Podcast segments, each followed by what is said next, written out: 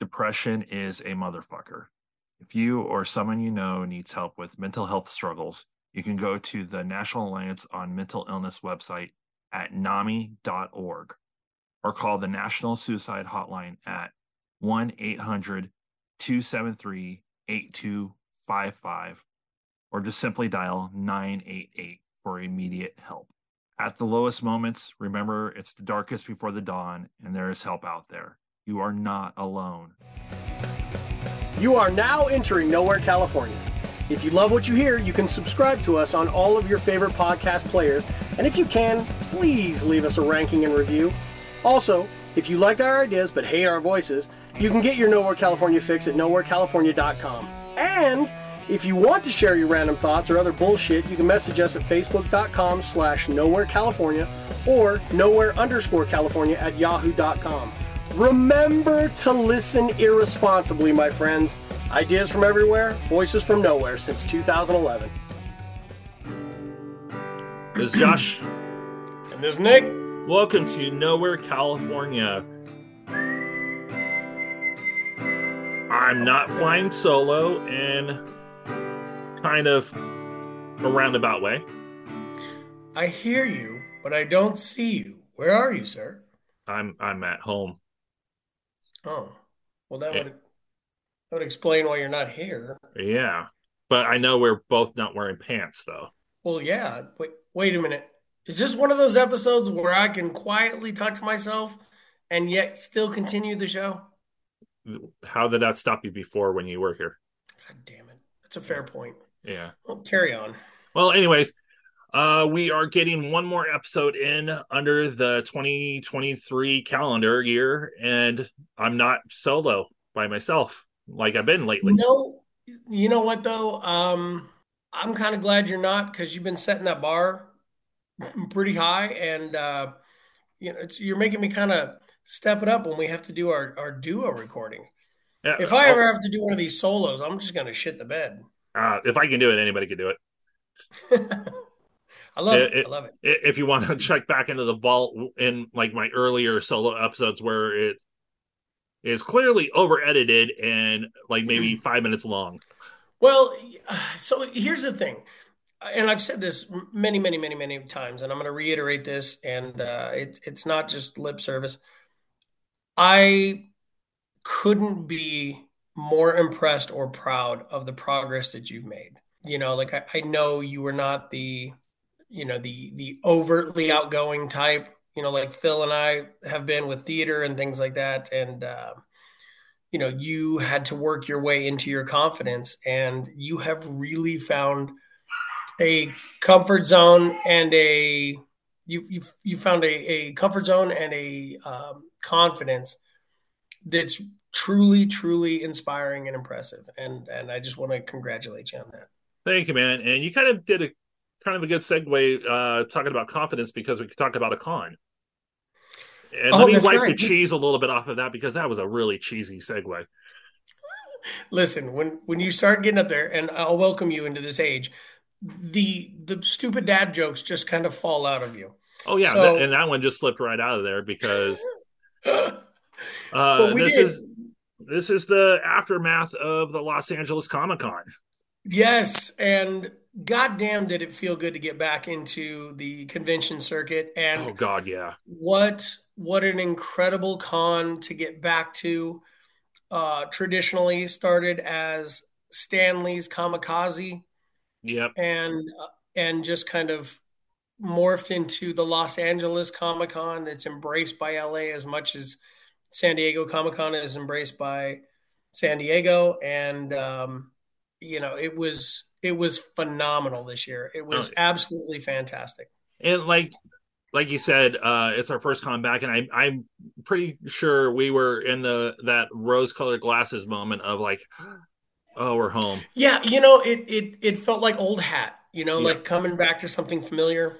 You know, it's it's one of those things where all your senses kind of uh, you know, like the the tension I normally feel when I drive in Los Angeles um, just kind of gave way to excitement be, because every every mile closer was just you know, uh, sheer excitement for me because I knew Totally we were agree. going back to something that we love to do. You know, the Yeah. cons we love going to represent. I'm a mixed bag when it comes to driving, but driving to the con this year, it felt like, oh yes, the, the, there's a purpose here, and Yeah, yeah, it took absolutely. The con was a three day event. We were able to, I was able to do two days. You got to do one day, and Yes. let's just dive into it. Um, I went down the Friday when the con started, and I was able to slip in early because I was able to dodge the really uh, by the book security people and got through one of the more easygoing ones. Yeah, we were fortunate enough actually over our couple of days there that we did run into a few of those. But you, you got the you got to peek behind the the, the curtain early, and uh, I couldn't have been more jealous of, of this. So Oh, it, well, for Yeah, me, it it. felt good to ease my way back in because of how quickly that floor can get crowded and overstimulating and all the above. I I 100% agree with that. Um, we'll get you know more into detail about this in a second, but that was one of the things that I noticed right off the bat is that the flow of traffic, the flow of foot traffic, I should say, from the moment that you enter, which is where all of your cosplayers post up and do huge group photos and things like that, nothing felt inaccessible. It was easy to traverse everything at the con. And uh, you know, that's something that we we talked to with, you know, like the CEO. Like I said, we'll get into that in a little bit. Yeah. But for for me, from my perspective, when I showed up on Saturday, we we had our press room that we could go to. Normally we just check in at the little booth, we get our press pass and we go about our way. But that was something that you and I we communicated very quickly um, when we were approved was man, we had a press liaison this time. Oh, yeah. We've never we had, had no, and the the organization of Los Angeles Comic Con couldn't have been better. It's the best it's ever been. Oh, yeah. And Totally agree. they yeah, they just made everything so accessible. So from the moment that you got your pass, you know, there wasn't I didn't have to wait in a big long line to do anything, you know, they and even then, as easy as it was for me to get my pass, they were still complaining up there. And I don't mean us as, you know, the press. The the people who were handing out the, the passes and checking people off, they were the ones complaining because they wanted to streamline it even further. Oh, yeah. You know, so they're they're really there to give everybody from press and exhibitors and everything else um, you know VIPs and just your average you know every, uh, average everyday Joe who just gets a one day pass they want to give them the best experience they possibly can and I think they went above and beyond to do that this year. Yeah, totally. Um, I hit the floor running on Friday. I did the usual complete walkthrough, met up with some really interesting booths, and got a chance to really dive into Artist Alley. As I was making my way through the floor, I just started getting a little bit of that itch to jump into interviews, and I quickly got the two interviews that uh, our listeners are going to be hearing over the next few weeks. Like uh, the first interview that was posted was with uh, Ted Sikora, the guy behind Hero Tomorrow Comics, which Yeah. by now hopefully everybody's heard that interview. And this the thing that caught me one was the banners and the artwork on display was vibrant colors and just drew you in. You're like, oh god, okay, I gotta find out about this. And then meeting Ted and learning about the universe he's created is like, okay, you know what? You, you, we need to start recording now. Yeah. Um, you know, you this was this was one of our artists and you made no qualms about this. You wanted to you wanted to tackle uh Artist Alley like right off the bat. Yeah. Um Well, You like know, our history with Artist Alley with like uh the Man versus Rock Eyes and especially with uh George Wassel and Oh Hell. Like yeah, absolutely. You know, we we've made some lifelong friends and supporters. Um and and people that we support as well. And um and that's something that I, I think we're going to continue with with Ted Sikora as well and Hero Tomorrow Comics. Um, like you said, I was drawn in right off the bat when you introduced him to me.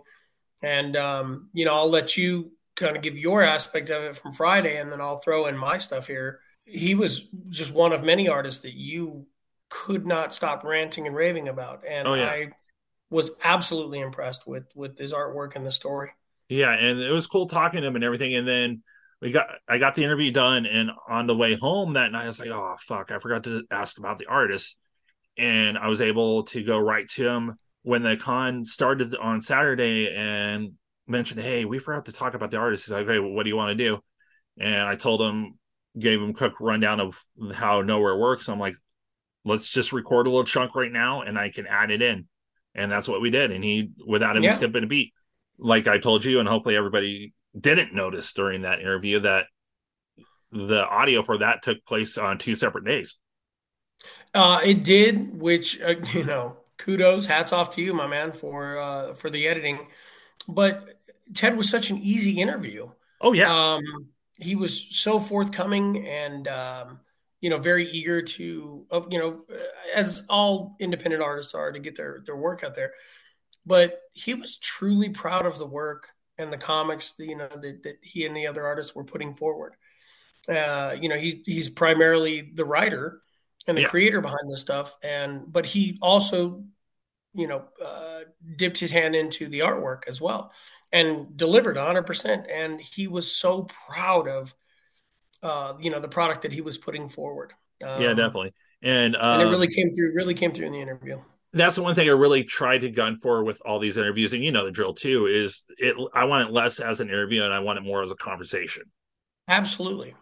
And the other interview we got was kind of a friend from cons past, uh, Tim Zajac, and he's the man behind uh, Poe Noir.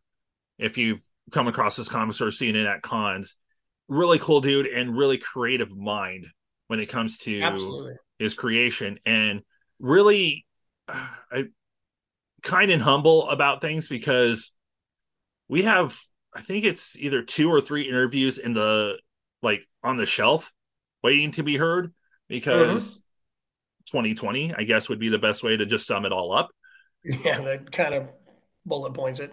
yeah but when i saw him and i was like oh dude good you're here and i was like i am so sorry. He's like why? And i explained he's like oh it's fine dude. I'm like you want to talk again? He's like yeah sure why not? And i'm like okay we'll have some fun with the fact that the other interviews are still waiting and when you guys hear the episode you'll you'll know why. But it was great to catch up with him and i guess to sum up my friday it was good just to be able to roam around and just get back to it like i remember walking that main aisle going towards the main stage and feeling what me and kim have like kind of dubbed the creative tingles where okay, I love that. yeah and it's just like okay yeah I, i'm in the right spot right now Yeah, and and uh, like I said, it it just harkened back to it. It's somewhere that we felt at home. and I walked the floor a couple times, um, and then went to the second hall, which was the anime gaming hall, which was very unique because, like we talked about in the preview episode, it's a very in- inclusive and very interactive con this year, and it it showed through that gaming hall and the fact that they had freaking go karts going. They had a go kart Yeah. track inside.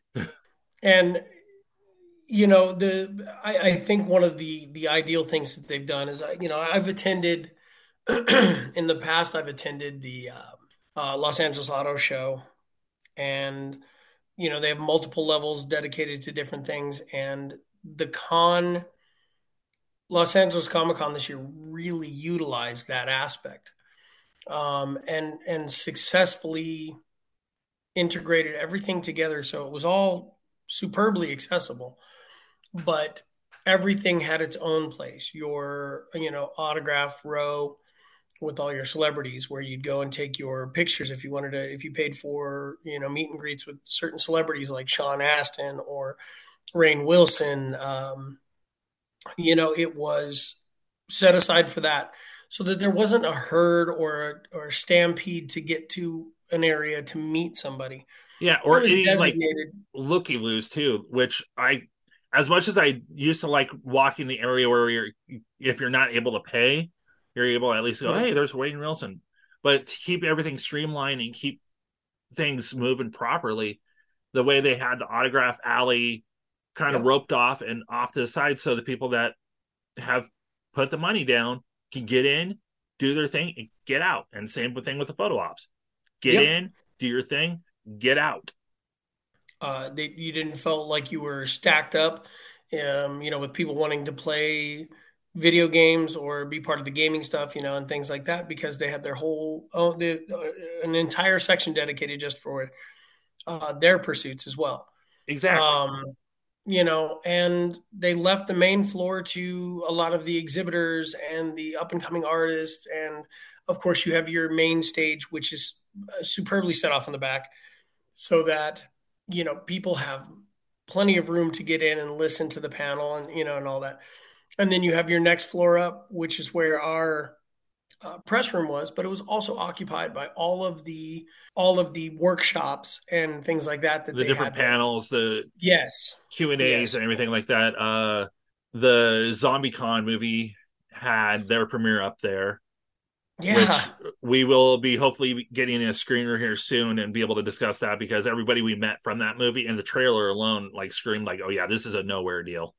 so like- they were the coolest people. Um if if you attended LA Comic Con, anybody and any of our listeners out there, if you attended LA Comic Con, they were the booth that were taking uh, Polaroid pictures and um, you know posted putting them up on their their walls and stuff like that, and and making a big collage of all of that stuff in promotion of a zombie movie that takes place that a zombie outbreak that basically takes place um, at a convention like LA Comic Con or San Diego Comic Con, and it looks funny. It looks scary.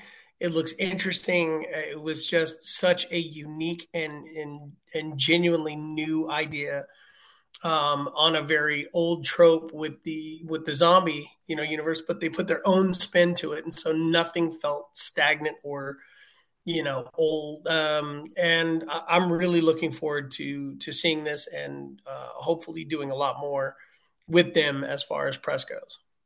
It's kind of interesting that this small, like independent movie, ZombieCon, has such a presence on the floor compared to um, Echo.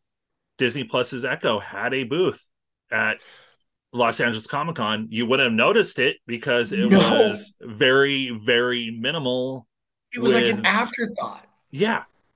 And people wonder why Echo is an Echo, honestly. You know, it, it, for a character that's very interesting, and I, I think they can set up to tie in a whole lot of stuff with Marvel, it felt like it was hidden. Um, we stumbled across it. You knew it was there, but I I basically just stumbled across it. I wouldn't have even seen it if you hadn't pointed it out to me. exactly. And, And- I um, almost guarantee a lot of other people are probably like, there's an Echo booth. Look, I get it. I get it that you know they have D23 where they can introduce all of this stuff, but if you're going to take some stuff to another convention, throw a little Disney money this way. Let's let's go big. You know, let's see some stuff. Let's let's really start to pique the interest. And maybe they did. Maybe they had things that were super interesting, but it sure shit didn't feel like that. Yeah. Well, I know what will be very interesting is getting into you showing up. Ooh, it, you know what? I couldn't have been more excited. And it was only uh, matched, if not doubled, by the fact that you were so excited to kind of like, come here, come meet these people, come check out who I got to meet yesterday. So I, I had an absolute blast. Pretty much the beginning of my day at the con on Saturday was basically kind of like my Friday. I kind of roamed the floor. Like we mentioned earlier, I got that missing piece of the conversation with uh, Ted Sikora about the artists that worked on the books of Hero Tomorrow, and then basically waited for you. Yeah, so uh, mine was eventful. I uh, I got a solid third of the way to the con and realized I did not have my wallet. Yeah, it was So, pretty um, laughable. I- yeah, I know. I ended up hitting the con floor a little bit later than I, I wanted to, but it didn't stop us one bit. Oh yeah, no, Uh, like not I at said, all. I got checked in uh, pretty quick. Met you up in the um met you up in the press room. Well, actually, I, I got up to the press room and got a really good picture of you uh, down on the floor um, you know, just kind of out there in in the mix, you know, in the down in Jurassic Park, as it were. Yeah, I needed And a new profile picture, so I thought, why not? yeah, you know, it was uh, it was a pretty cool picture. I dug it. So, Yeah, I'm tired of people you know, looking at my old profile picture going, "You have hair?" right? like, who's this guy? Yeah, Why does this look like a before and after? pretty much. Um, But yeah, we hit the ground running as soon as you got there. We made our way through the floor, and I started introducing you to people. you did, and uh, one of the one of the first ones you took me around to was Ted Sikora over there um, with Hero Tomorrow Comics, and I was completely taken back by the way that he and his artists will draw the female form. Um, it was something that I, I said, and and as you know, the father of uh, you know girls and knowing you know, especially a very young girl, I know we come from an era where you know huge boobs and tight spandex and all that stuff, you know, cleavage and suggestive photos and things like that they they have their niche. Don't get me wrong. You know, I grew up on the X Men comics. I grew up on Fantastic Yeah. Four. I grew up on you know Mary uh, Jane. Wonder Woman and all of that stuff. But um, but I noticed, you know, when I was first at first glance, the way that they did, the way they presented the female form Uh, was with the uh, uh, Bloom book. what's that? Yeah, with the Bloom book, sir. Yeah. Uh, so that, and I happened to buy one of the limited edition covers to that, as a matter of fact, and it was one of the banners that he had. Um, it just, it, it just kind of took my breath away because it was, it was modest and yet simultaneously sexy. It was almost like the, uh, like the sexploitation films, you know, the bad girl, you know, the good girl gone bad sort of uh, Yeah. things of the 1960s, and you know where you knew that this was this this woman was badass you knew that she was sexy uh she was commanding and yet she never revealed too much Yeah. and Totally. um and i absolutely love that about them so um but what caught me was you know punchline in the vaudevillians uh vaudevillains sorry uh which is you know one, one of his creations and he was there, you know, heavily promoting also uh, Violante, um, the Mystic Healer, and um, That was a was recently very successful uh, Kickstarter campaign. yes, absolutely funded. If you go to their uh, if you go to uh, their their website, which is uh, herotomorrow.com, you'll see on there that their uh, their Kickstarter was was very successful, and they're moving forward with the uh, Violante line. Um, Yeah, the third issue of Punchline, where Violante is the primary villain. Yes, she's um it's her very first appearance and she's you know, I don't want to give too much away, but Oh, yeah. she's going to be in direct opposition of the uh the vaudevillains. Yeah, I got I Um, I threw my money in, and I got uh, one of the variant covers, which is a throwback to like a early '70s like Mexican horror film poster. Yeah, absolutely. And um, you know, she has a very Dia de los Muertos, you know, kind of look to her.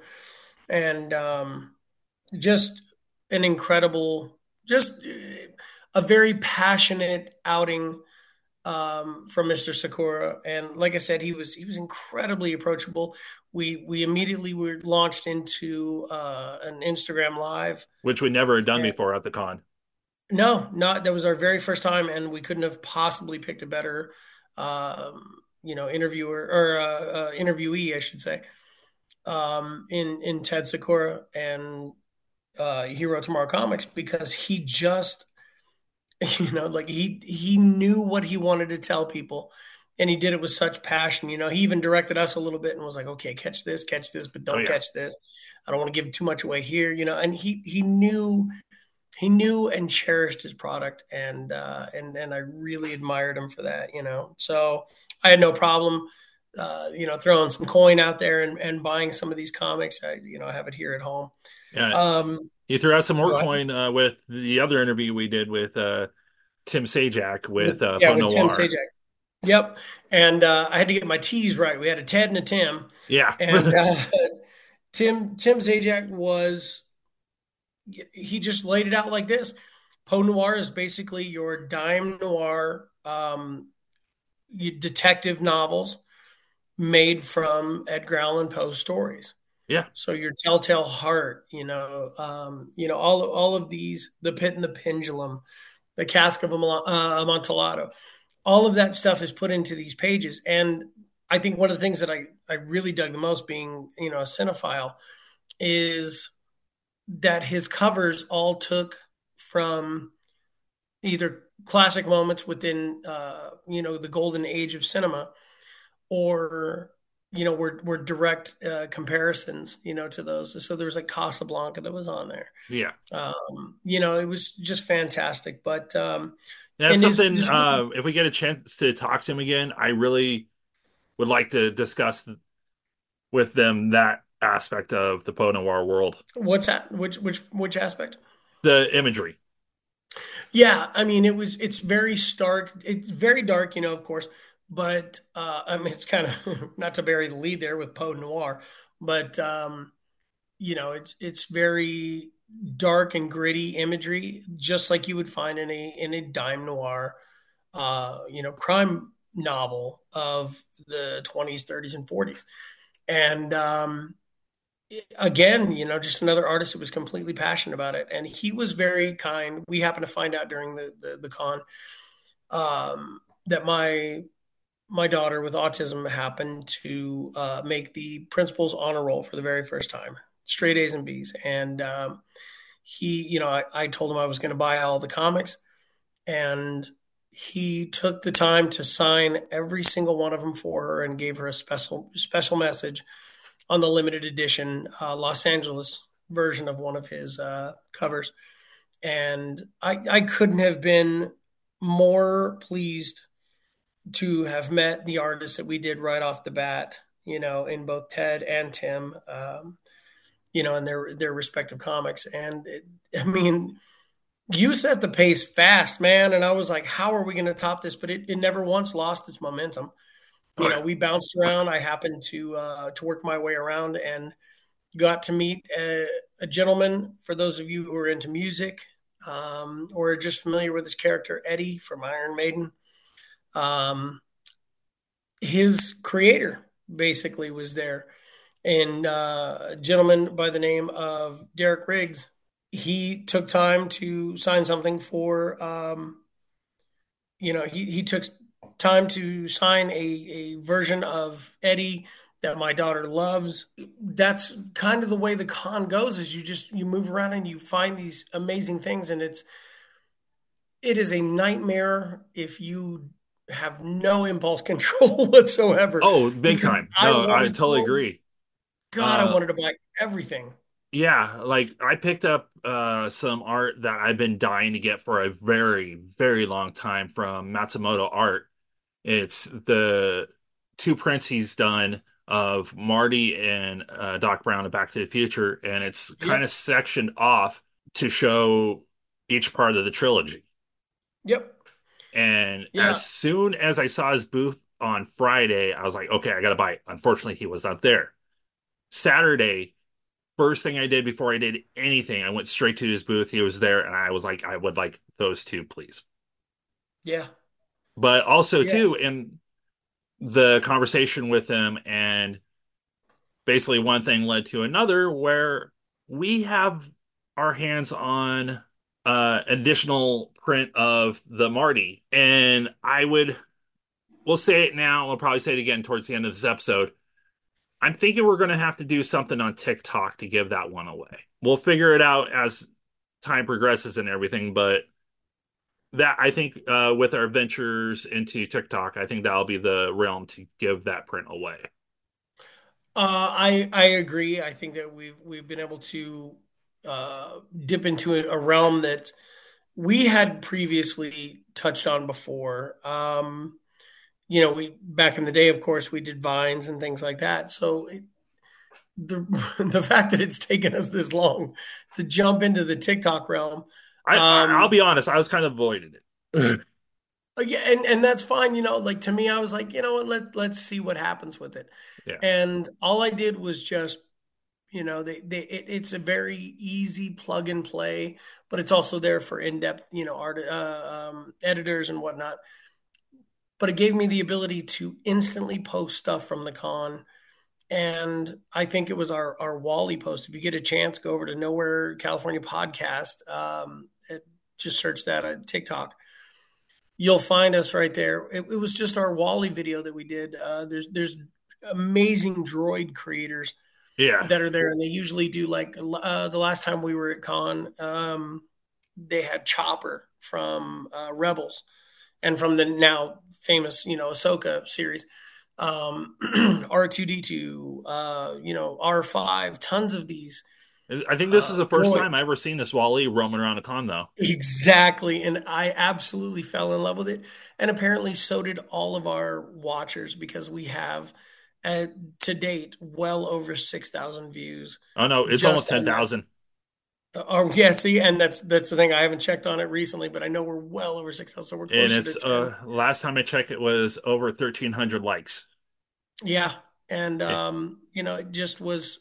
It, it was nice to be able to put something out there instantaneously and have people notice it and and be able to experience it almost the same way that we did. Oh yeah. Um, you know, the same interactions, you know, we get to add a little bit of music to it. So it gives it a nostalgic feel or a, a familiar feel. And man, it was just something that we ran with. So yeah, I agree. I think we're going to have to tackle this, uh, giving this thing away on, uh, on our TikTok page. Yeah.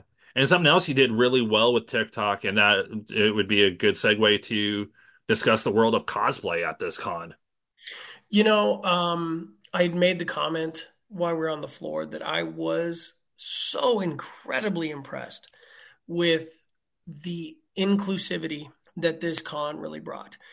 Nobody, you know, I, I think in in every this is something an observation that I've made is that in the nerd world that we all are very proud to be part of, there's kind of a hierarchy within there where you know I know just as much as the guy next to me, but I'm just not as enthusiastic. And so sometimes we look down the end of our nose, you know, and some it, it can be very uh, there could be gatekeepers. Times, there could be yes, some gatekeepers there. Yes. And I did not get that sense at all at LA Comic Con this year. Um, oh yeah, totally. We had they were pushing the fact that it was very inclusive and they it showed in colors and, and rainbow colors at that Yes, I mean we had we had uh, cosplayers in drag that dressed as Princess Peach, um, cosplayers uh, in drag who dressed as you know uh, Wanda from Scarlet Witch. Yeah, and you know it was there was there was never any judgment. Everybody celebrated everybody's um, participation, everybody's uh, foray into whatever cosplay they were doing, whether it was just something you bought from the store and kind of made it your own, or it was something as incredible as the rhino costume that we saw. Yeah, or there beaker. was multiple pieces. Yes, or the beaker, or again, the Scarlet Witch that was running around with Dad Bod Thor that was on stilts the entire freaking time. Like so freaking impressive. Yeah, she looked like she was hovering 15 feet off the ground with her cape flowing behind her, and it was just there to hide the stilt legs. Yeah, and never once did you know was your your your um, never once was your belief left unsuspended yeah. um, in the fact that that she was pulling off that she was Wanda Maximoff, you know, and everybody you know was happy. It, it, it, this is something I highly encourage anybody who wants to go to the con, if you're ever thinking about it and you, you're like, you know what, I would really like to dress up. There are people there that Do were it. just happen to be in jean overalls and put a red cap on with an M on it, and they were Mario. Yeah, and I, I give a, uh, the people that do the cosplay a lot of credit. Even like if you feel like you, the cosplay is not up to par, I can't do it. I I would one not know what the hell to do, how to dress up or anything like that. But also the second thing is, too, I'm I'm still a little self conscious when it comes to this stuff. So the people that go out there with the simplest costumes or the most elaborate costumes, or like the freaking Wolverine Weapons X running around in his underwear, he dude, that dude rock. That guy, that guy was unbelievable. Um, you know, we, some of the first ones that we ran into prior to that gentleman which by the way, he was like five four, five five. He was already built like Logan, just jacked to the nines and really sold his interpretation of Weapon X, and it was outstanding. I mean, like you mentioned, we had people that were just like Beaker. One of my favorites was um, they had the uh, um, oh my god, what is the name of the characters from uh, the Muppets? The um, The Yip the Yip Yips? Yeah. the Yip Yips, the Yip Yips were there. Um, you know, we ran into a female interpretation of the Crow, and she was phenomenal. Took Oh pictures yeah. with her. Probably the Um, best Crow cosplay I've ever seen at any con, bar none. one of my favorite things about cosplay at the cons is that people will take multiple, you know, they'll take uh, Ghostbusters and the Mandalorian and they'll smash it together and you'll get a Ghostbusters version of a Mandalorian character. And we ran into that some something similar with Disney and the Mandalorian, which I guess is still kind of Disney. But um Disney Princess in Amber Arden, who's a professional cosplayer there.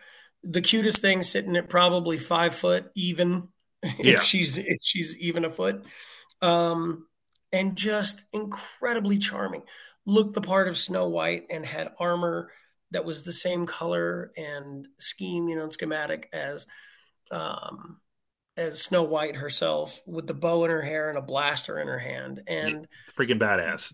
yeah, you know, I like I, I made it a point to say I think it's just so encouraging to to young girls that princesses can be badass. You know, um, they don't just have to be floofy and and you know and sweet and and all of those things. They can be very much so if they want to be, but they can also pick up a blaster or a bow like Merida or Yep. just be a, a badass princess like Princess Leia, you know, Exactly. Carrie ass. showed the world. Exactly, you know, and so I mean, there were so many. The Doctor Doom, the Mysterio, um, hell, we had the the opera singer from uh, Fifth Element was there. Oh yeah, that was a cool one. There was just so many that were that just completely blew my mind.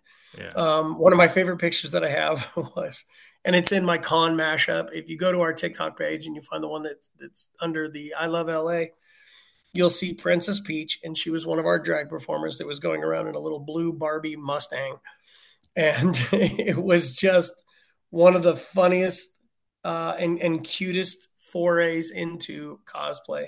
They just it gives everybody a chance to showcase what they can do, but it also allows the most simple costumes to stand out and let you feel like a celebrity for a day. So, you know, I would I get stand here with a picture looking at Peter Parker, and right behind him is a dude dressed like Clint Eastwood from The Good, and the Bad, and the Ugly. You know, it's it's just so much fun to watch. You know, the Bushido, uh, Darth Vader.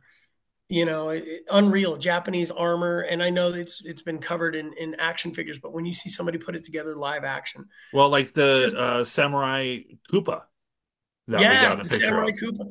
That was the other one. They had the uh, the Bowser with the the huge mallet, you know, Oh yeah. and um, everybody just had such an amazing time. And like I said, there was no, you know, uh, there was there was nothing that was shunned. Everybody was super super welcoming. You know, everybody from the cosplay world, the convention world, everybody was super welcoming about it. I loved that down on the main floor, everybody gets together to take a huge picture with all the Star Wars characters, and Oh yeah. The meetups. you know yeah, you know, all uh, the huge meetups and and things like that. Like you said, I mean, every staircase there must have been occupied by somebody in costume from Star Wars. You know, and if you take a time, you know, take the time to ask them, like our uh, General Syndulla from Ahsoka, who happened to be there, yeah. um, Hera Syndulla. You know, we took some time during our lunch break to talk to her to ask her some tips about her costume, where she would find some of her things, what she did to construct her own stuff. And they're very, very forthcoming, you know.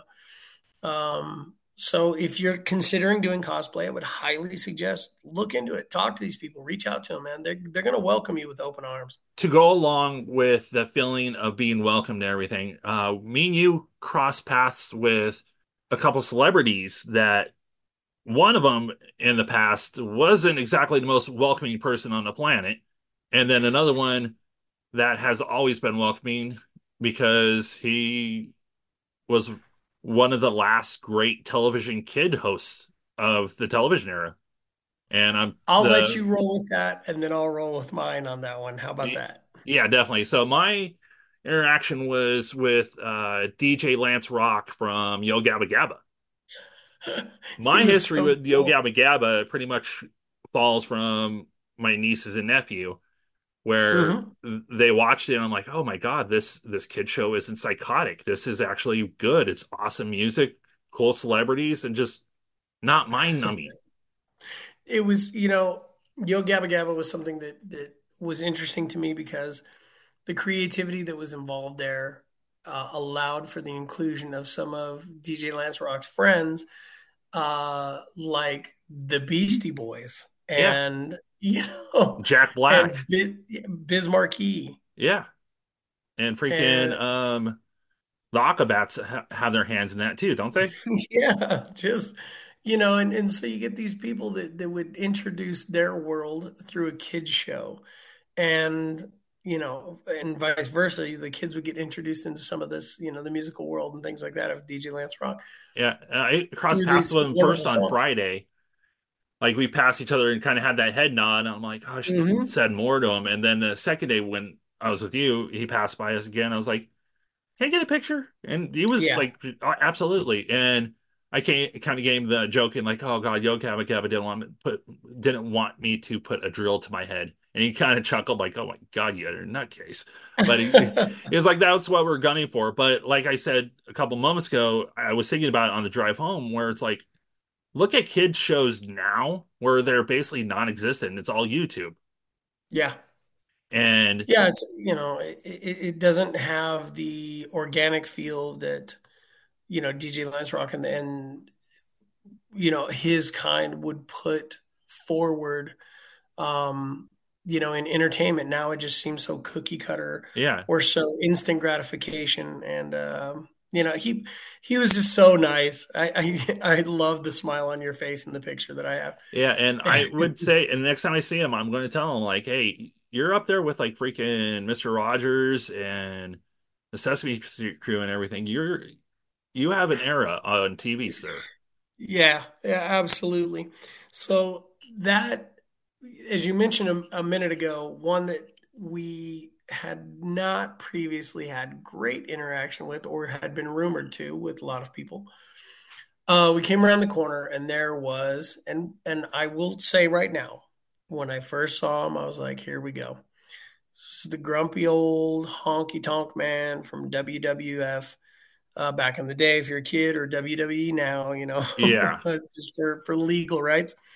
Um, so there's the honky tonk man, one of the longest reigning interna- uh, intercontinental champions just got squashed by the Ultimate Warrior, you know, but, but did house show after house show has been a staple of the pro wrestling landscape his whole life.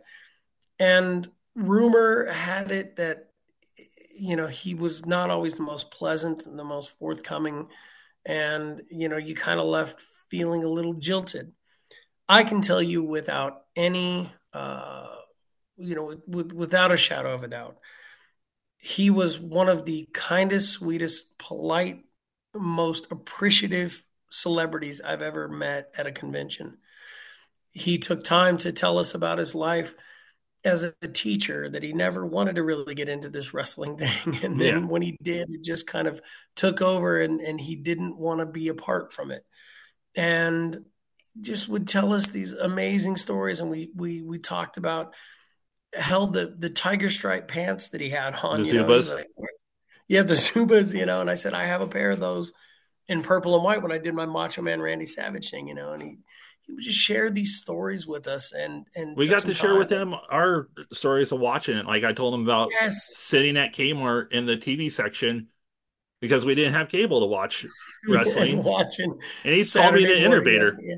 Yep. And it was, you know, it was just a, a genuine interaction between fans and uh, you know, those that we we admired and you know, as we grew up to find out that they were doing their job properly, those that we, you know, couldn't wait to see get beat by the the good guys or the face, you know, of wrestling.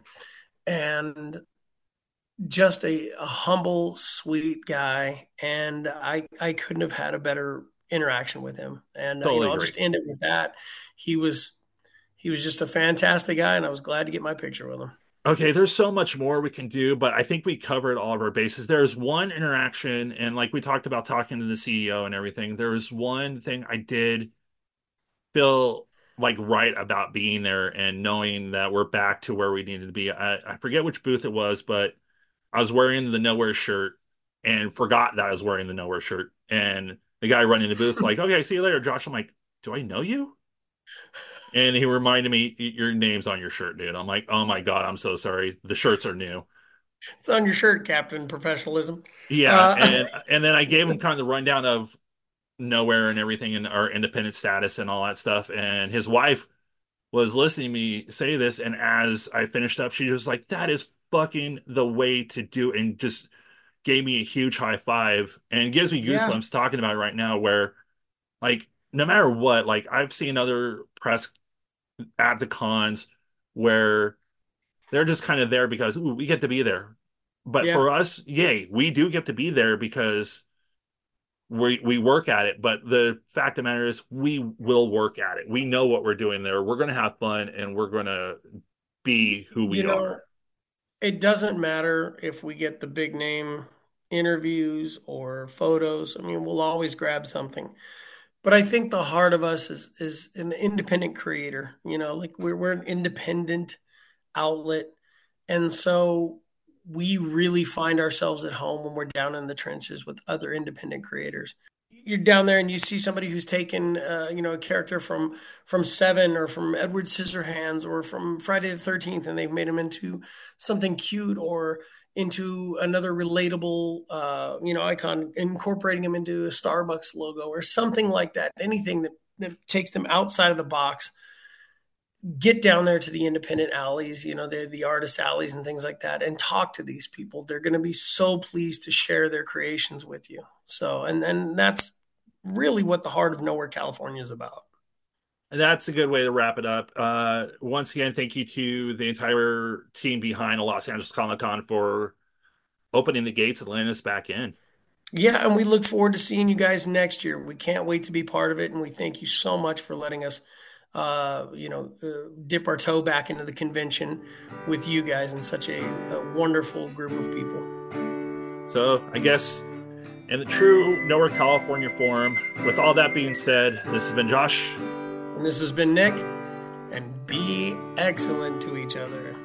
What he said. we're, we're on Zoom. I'm not going to try to sync that shit up.